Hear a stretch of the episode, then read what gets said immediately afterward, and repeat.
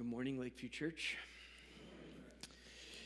So excited to be able to share God's word with you, and we're going to jump right in to James chapter 4. We're in this series that we're calling Relationship Rules, uh, taken right out of the book of James.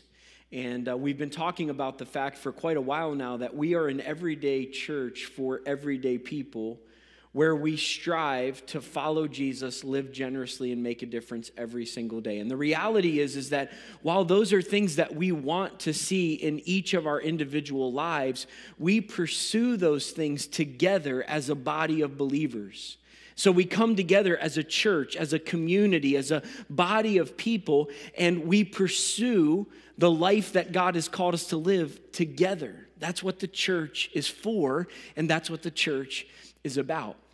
Which means if we want to reach our potential, if we want to become everything that God wants us to be, we must have a strong relational network inside of the church. We can't just be a collection of individuals that aren't connected deeply to each other. We have to have these deep relationships. And so we've been talking about these relationship rules. And we started the series by talking about the fact that we can't play favorites right? Every single person is created in the image of God, and as such, they're worthy of dignity and honor and respect. And so we can't ever say that one person has more value than another person for any reason because every person is created in the image of God. We don't play favorites. Last week we talked about the fact that we don't let our tongues run wild. We, we simply can't do that. We, we have to control our tongues because if we control our tongues, it actually validates our religion. If we, if we claim to follow God but we don't control our tongues, then our religion is worthless. And we talked about the fact last week that we're called to control our tongues, but we can't. It's impossible to tame the tongue, James says. So, what are we left to do? We have to allow God to transform the source deep inside of us. We need God's grace and His power and His truth to do its work in us so that He can make us at the core of our being good and holy, and so that our words reflect that as they come out of our mouths. This morning, I want to talk to you about the fact that we shouldn't be friends with the world. Now, when you hear this rule, you might be tempted to think that automatically what, what James is telling us is that you should cut off all relationships with anybody who's not in the church, that we should kind of just separate ourselves completely from people in the world. But that's not what James is talking about in this passage of Scripture. Because the fact of the matter is, as God's people, we're called to have missional influence in the world, and that requires us to have relationships with people who are outside of the church. And so we're called to engage in relationships with people who are far from God, to love them and to serve them and to do our part to influence them for the gospel of Jesus Christ. So it's not a call to cut off friendships with people in the world. You might be tempted to think that it's a call for the church to kind of come out from the world and be completely separate, to kind of cloister ourselves away like inside of a monastery, right? Where we just basically shut ourselves off from the world. But that's not what James is talking about because the church is called to have a redemptive presence. Remember Jesus in John chapter 15 and John chapter 17, he prayed for his disciples, not just the disciples we read about in the New Testament, but all who would follow him in generations to come, he prayed that we would be in the world, but not of the world, that we would remain engaged in the life of this world as a redemptive presence without becoming like the world.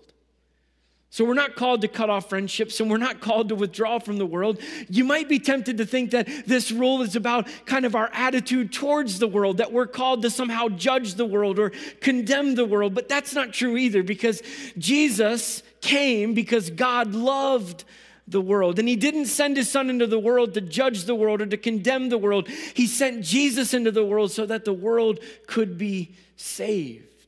And because we are God's people, we are called to have the same heart for the world that God has for the world. God loves the world, and we should love the world. So, this isn't about cutting off friendships, and it's not about withdrawing from the world, and it's not about hating the world or condemning the world. So, what is it about? Right? If we're not supposed to be friends with the world and it doesn't mean any of those things, what does it mean? Well, the core issue of what James is talking about in this passage is lordship. Who is in the driver's seat of your life? He's talking about lordship. Who is controlling, driving, directing your life? What, what is it that's giving you kind of the impetus for who you are and what you do in the world? Are you following God as your Lord, or are you still trying to follow the ways of the world? This is really the core issue that James is getting at in James chapter 4. Who is in the driver's seat of your life? And we're going to look at this text together over these next few minutes and kind of unpack it and see the, the kind of two options that we have to either make God the Lord of our lives or to, to allow the world to continue to, to be Lord of our life, to guide us and direct us in what we do and in how we live. And we're going to look right at James chapter 4 to do that. And I just want to, before we dig into this passage, just to remind you, James is not writing to people outside of the church. He's writing to people who already know who Jesus is. They've believed in Jesus. They've been saved by Jesus. And as such, they are now part of the body of Christ. They're part of the church. And yet, what James has found inside of the church in the first century is that there are a group of people who have claimed the name of Christ, but they have not yet given God full control of their lives. In some ways, they are trying to have one foot in the church and one foot in the world. Now, this is not a problem we have in the 21st century. We have mastered this and we don't ever deal with these kind of issues anymore. Just kidding. This actually has been an issue since the church was formed. James writes about it in the first century, and we are still dealing with it in the 21st century.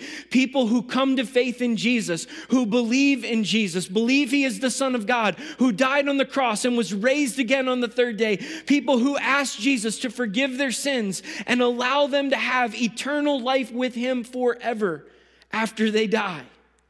People who put their trust in him for salvation, and yet, with one foot in the church, they try to keep one foot in the world and play both sides of the fence. And James writes chapter 4 in this letter to these Christ followers to say, You can't do that. That's not what God wants for his church. He's not looking for people who believe in Jesus and live like the world. He's looking for people who believe in Jesus and are becoming like Jesus, so that as they go out in the world, they actually live as Christ would live in the middle of the world that we find ourselves in. This is what James is writing about in James chapter 4. There are really two choices that every Christ follower has to be a Christian and live like the world, or to be a Christian and make God the Lord of your life so that every part of who you are and everything that you do and say looks like Him. These are the decisions we have to make. Now, James in this passage talks to the church to help them see what a life looks like when you claim the name of Christ but keep the world as your Lord. You, you claim the name of Christ, but you keep living like the world. What does that look like? Well, the first thing that we see in this passage is that your, your mindset, your, your entire paradigm of life is really controlled by your evil desires. It's controlled by your evil desires. What James is saying is that there is the most inner part of your being that is still controlled by the ways of the world, by the philosophies of the world, by the things that are opposed to God and His plan for your life. And James says, even though you've come to faith in Christ, even though you've believed in Jesus, even though you're saved and you're on your way to heaven, the reality is you're still living like the world because at the deepest part of who you are, the evil desires that are inside of you are still controlling your life. Look at what he says in James chapter 4, verse 1. What is causing the quarrels and fights among you? Don't they come from the evil desires that are at war within you? James is saying, listen, I know that there are things that are showing up inside of the body of Christ where you're actually fighting against each other. You're quarreling against each other. And that's not something that comes from God. God doesn't create that inside of his church. That's something that comes from the evil desires that are inside of you that you have not yet surrendered fully to the Lord. There's still a part of your life that, that you have not given over to Him at the deepest part of who you are. And so it's still waging war inside of you. And you find yourself from time to time continuing to live like the world. Now, Paul talks about this same struggle in Romans chapter 7. And we've talked about this passage last fall. If you were around, we, we studied the book of Romans. And as we read Romans chapter 7, what we find is Paul saying, Listen, there are lots of things I want to do, and I can't find the strength to do those things. And there are other things that I know I should never do. And yet I keep doing them over and over and over again. And what is Paul talking about? He's talking about this war at the deepest part of his life, those evil desires that are deep inside of him. Paul calls it in the book of Romans the sinful nature. It is the, the core of who we are that is bent to go away from God. It is bent to never desire the things of God. And Paul says, I've got that in my life. I, I want to do what God has for me to do, but I can't find the strength to do those things. And there are things that no matter how many times I tell myself, you got to stay away from that. Don't do that. Don't engage in that. I keep going back and doing that thing again. And Paul actually says in Romans chapter 7, verse 24, Oh, what a miserable person I am. Who will free me from this life that is dominated by sin and death. Listen, some of you have to come to this point in your journey because you've, you've decided to follow Jesus. You put your faith in him. You, you've believed in him. He's saved you from your sins. He's forgiven you, and you're on your way to heaven. Praise be to God. But as you have sought to live out the Christian life, you keep finding yourself not having the capacity to do the things that God wants you to do. And you find yourself returning over and over and over again to the very things that you know God doesn't want from you. And some of you have just believed this must be the way the Christian life is a constant struggle against these evil desires that are deep inside of me. And I just want to let you know, James doesn't believe that, and I don't either. I believe that God wants to set us free. I believe that James is writing this portion of his letter to call people to a different and better place in God's plan for their lives. To say to them, I know that you're followers of Jesus, but you live like the world, but you don't have to. Right? It all starts with these evil desires, but there's victory for that. You can, you can actually be set free from that. But I'm getting ahead of myself. So we got to come back and keep looking at James chapter 4. Because what happens is James identifies these evil desires at the innermost part of their lives. And then he goes on to talk about the fact that a life that is still controlled by these evil desires, it has motives and attitudes that are driven by selfishness. You see, we have these evil desires that are waging war at the core of our being, and, and then we have these motives and these attitudes that cause us to be selfish. Look at the passage, verses 2 and 3. You want what you don't have, so you scheme and you kill to get it. You're jealous of what others have, but you can't get it. So you fight and you wage war to take it away from them, yet you don't have what you want because you don't ask God for it. And even when you ask, you don't get it because your motives are all wrong. You want only what will give you pleasure. You see what James is saying here? There are these evil desires that are controlling you. and they are shaping your motives and your attitudes in the way that you think about people in the body of Christ. You're viewing the people who are part of the fellowship, the people that you're supposed to belong to a community of faith with, the people that you're supposed to be walking the journey of faith with. You're looking at these people not as your brothers and sisters on the journey with you, you're looking at them as competitors. You're looking at them as people who you see what they have and you covet it, you want it. You're seeing it as kind of a one upmanship with them. They got something I want. I'm going to get that, and I'm going to get one better than them because I want to be above them. Or you're looking at them as enemies, people that you fight against. Right? They're, they're people that you fight and you quarrel with because you want what they've got. Or you see them as objects, not as people made in the image of God. You see them as things that you can use to get what you want, or things that you can take advantage of so that you can have what they have, so that you can have it for your own pleasure. You see, when, when you allow yourself to be controlled by evil desires, it shapes your motives and your attitudes and the way you view other people, and you become selfish. Because at the core of what sin is, it is selfishness in our lives. And listen, selfishness is not godly. If you find yourself being selfish, you need to check yourself in that moment because in that moment you are not living the life that God wants you to live. This is not what we are called to as Christ followers.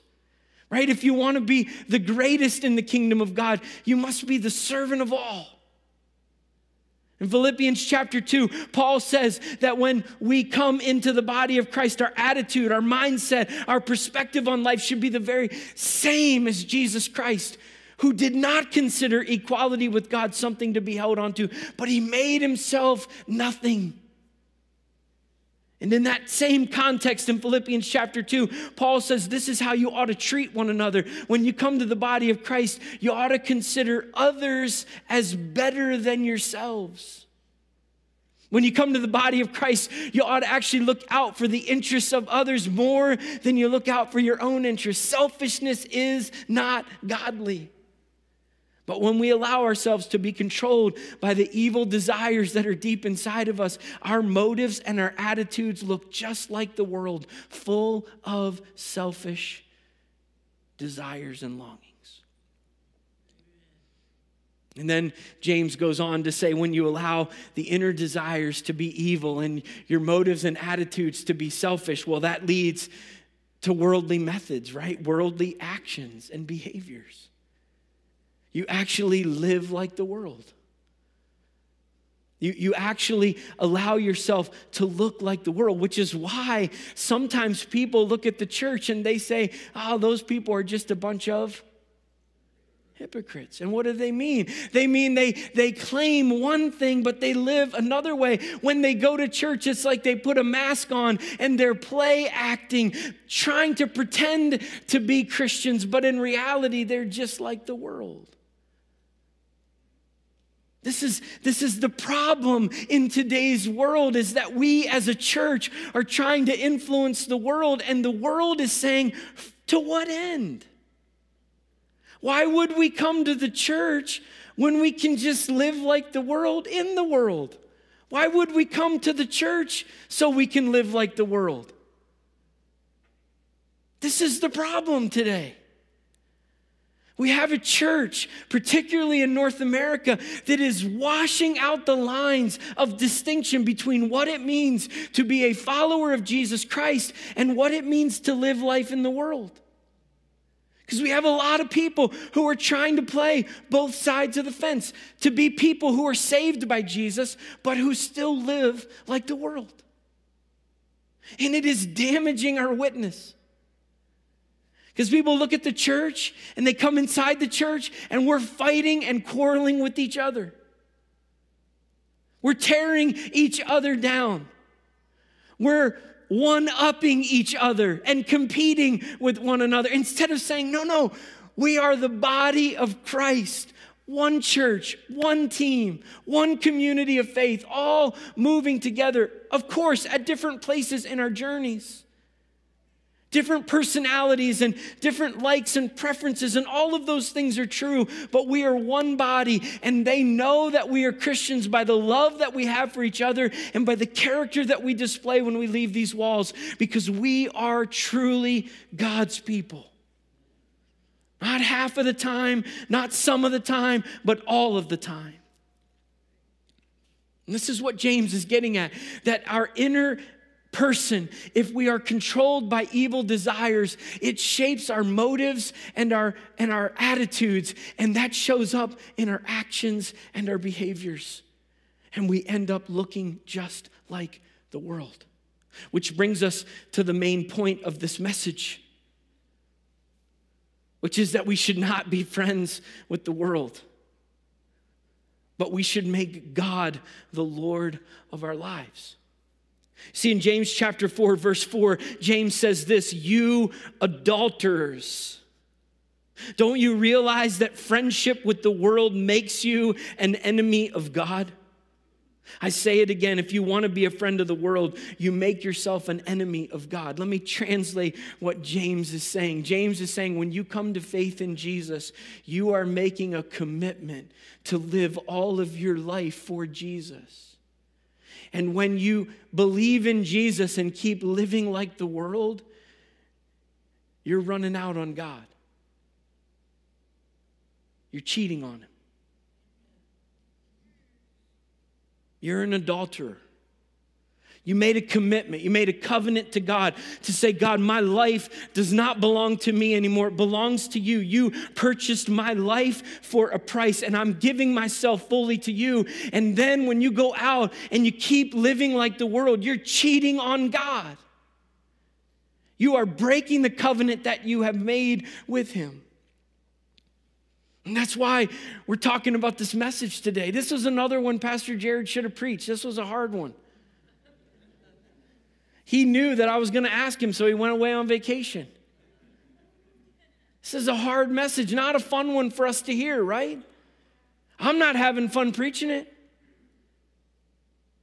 And you probably aren't having fun hearing it, but it's a message we need to hear because we've got to be the people that God has called us to be, or we ought to just shut the doors and go home. Because I don't really see the point if we're not going to be who God wants us to be. James says, when you when you try to follow Jesus and live like the world, when you try to play both sides of the fence, you are dividing your loyalties. You're being unfaithful to God.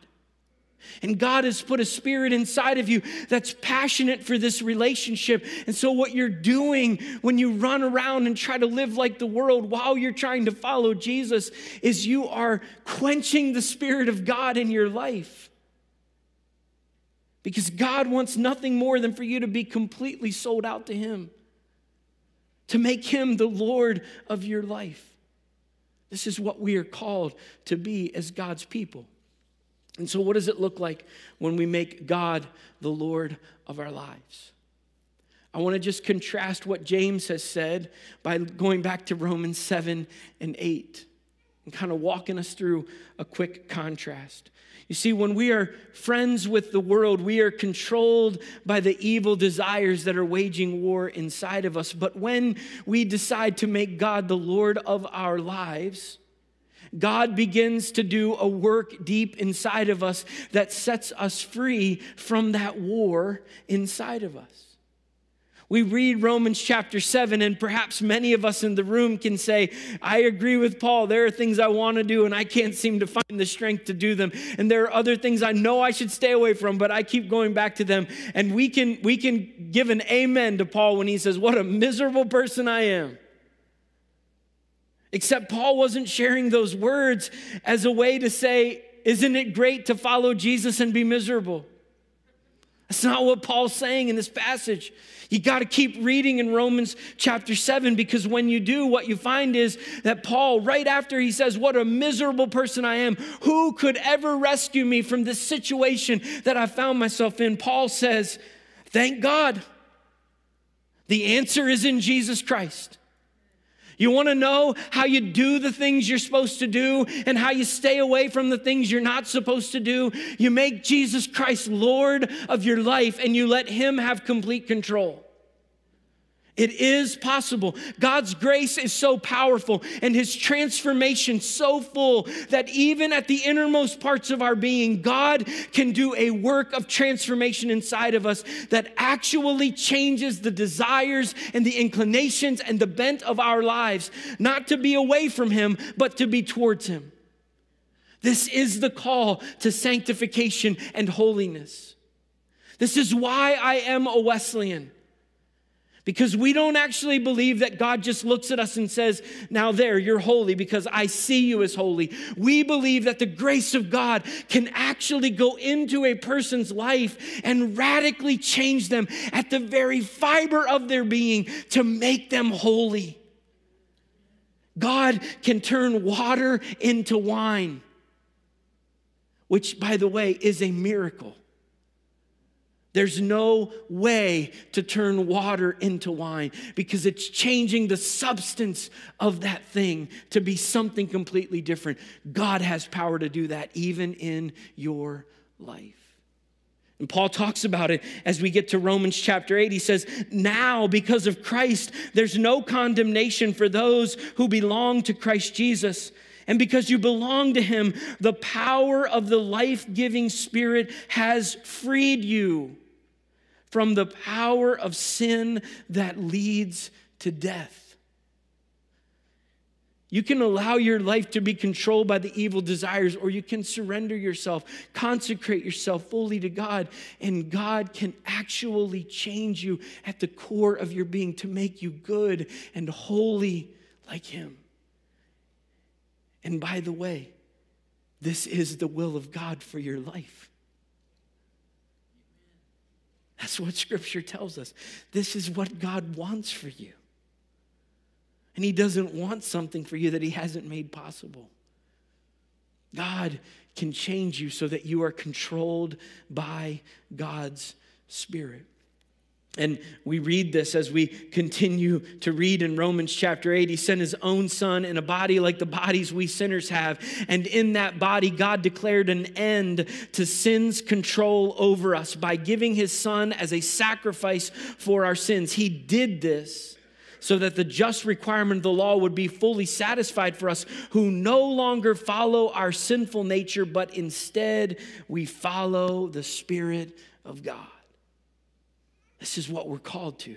Not to be controlled by our evil desires, but to let God do a work of grace and transformation in us so that we are controlled by God's Spirit. What does this mean for our motives and our attitudes? It means that instead of being selfish, we are driven now by selfless love. In Romans chapter 5, Paul says, when the Holy Spirit is poured out in our lives, God actually puts his love inside of us. And we know this, right? Because when we read Galatians 5:22, we find that the fruit of the spirit is love, joy, peace, patience, kindness, goodness, faithfulness, gentleness, self-control. Against such things there is no law. Which by the way, on Friday we laid to rest a great man of faith, Dr. Wayne E. Caldwell, Uni Ricky's dad. And what a great man of faith. I mean, just the funeral service just testified to what a life controlled by God's Spirit looks like selfless, loving, caring, devoted, faithful, true. And Dr. Caldwell really studied this. In fact, he wrote a book called The Fruit and Gifts of the Holy Spirit. And don't ever get that title wrong. Because I did when I was a college student. I got seated next to Dr. Caldwell at a luncheon at Indiana Wesleyan. And as I was seated next to him, I did my homework. I read his book, The Fruit and Gifts of the Holy Spirit. And I was prepared for this conversation. I knew I was going to be seated next to him. I wanted to have an intelligent conversation with him about something he was passionate with. And the very first thing I said as a college student was Dr. Caldwell, I read your book on the fruits of the Holy Spirit. And in the middle of my sentence, he didn't even wait. With grace and compassion and care, he just said, Correction, son. It's the fruit of the Holy Spirit. You don't just get one of them, you get all of them. The Spirit produces all of those things in your life. And in that moment, he taught me a valuable, important lesson about what the Spirit does in our lives. The Spirit changes us to actually make us look like Jesus. We need God to do something inside of us so that we're not controlled by our evil desires. And when that changes, you know what else happens? We begin to have different motives and different attitudes. We, we see the world differently, we see people differently. And instead of being driven by selfishness, we are now driven by selfless love. Paul talks about this in Romans chapter 8. He says, Those who are dominated by the sinful nature think about sinful things, but those who are controlled by the Holy Spirit think about things that please the Spirit. So letting your sinful nature control your mind leads to death, but letting the Spirit control your mind leads to life and peace. When you let the Spirit of God do His work inside of you, it changes the way you encounter the world. And we need that. We need that inside of the church, and we need that out in the world. And then the last thing I'll say is that when we have these this inner part of our lives controlled by the Spirit, and we are now driven by selfless love, guess what? It changes our methods. Instead of looking like the world and talking like the world and acting like the world, we actually engage ourselves in holy living so that when people see our lives, they see Jesus. Dallas Willard talks about spiritual formation and, and, and the whole journey of transformation in, in God's kingdom to being the fact that we grow to such a place that we go out and we live our lives, and it's as if Jesus is living our lives in the world. That's how much we need to become like him. And some of you think that's impossible. You might be thinking it's impossible for you, and you might be thinking about the people you're sitting nearby to and say, it's definitely impossible for them. Here's what I want you to know with God, all things are possible. Inside of the church god wants to transform us not just not just in some inner place that no one can see but he wants to actually transform us in the way we live our lives. And when we let God have the most innermost part of our being and do his transforming work there and let that shape our motives and our attitudes, it automatically overflows into our actions and our words and our behaviors, and it changes our lives and the way that we engage inside of the church and out in the world. And God is glorified. This is what we're called to as God's people holy living.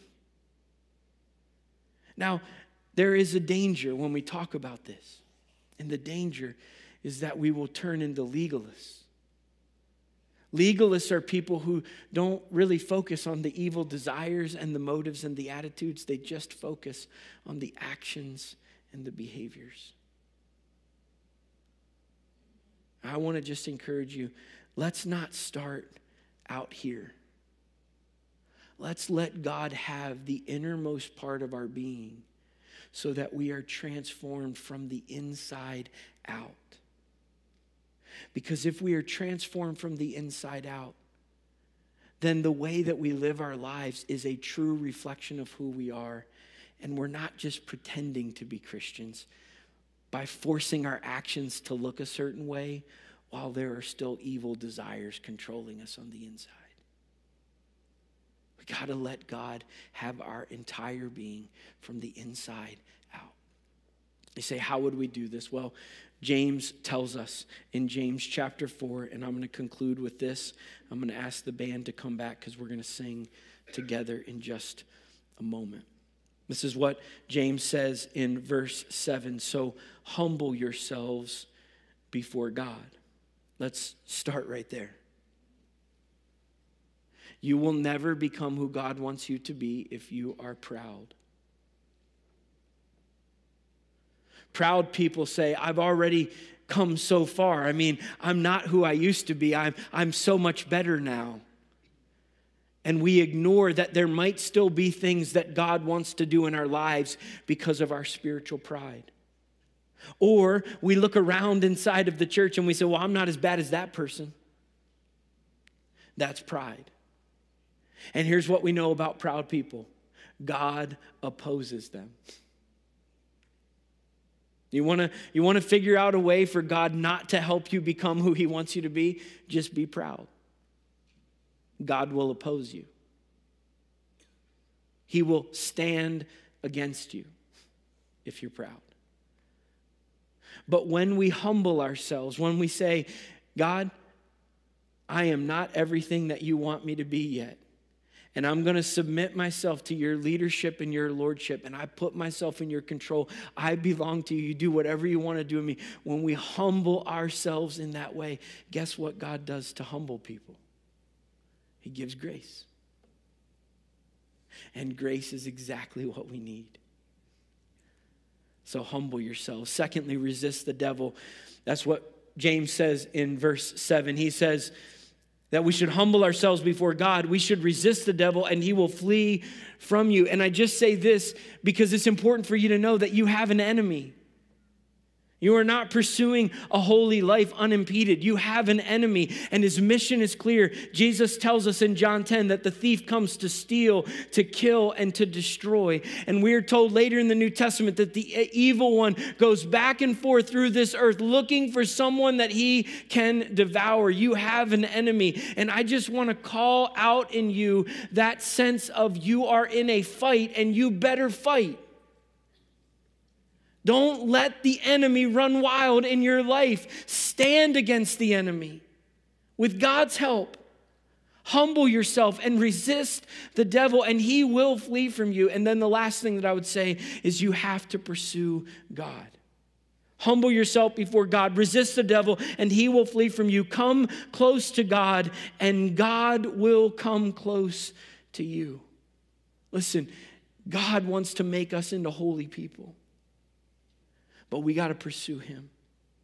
We got to pursue him. In fact, I would say this to you pursuing holiness is never about pursuing holiness, it's only ever about pursuing more of God. Because God is holy. And what we want is not just something that God can do for us, we want God. We want to live in union with Him. And so this morning, I've asked the team to lead us. They're going to lead us in actually a couple of songs here. The first song is a song that will be familiar to many of you. It's a song of consecration, it's a hymn of the church. And I want you to sing this song only if it is your prayer. So if you are here this morning and you hear you see the words of this song as they appear on the screen and you think I'm not there yet, just don't sing. But, but if, if it is your prayer, God, take my life and let it be consecrated, Lord, to thee.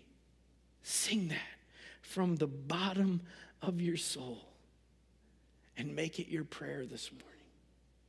And then at the conclusion of that song, we're going to sing another song that just is a celebration of what God does with a consecrated life.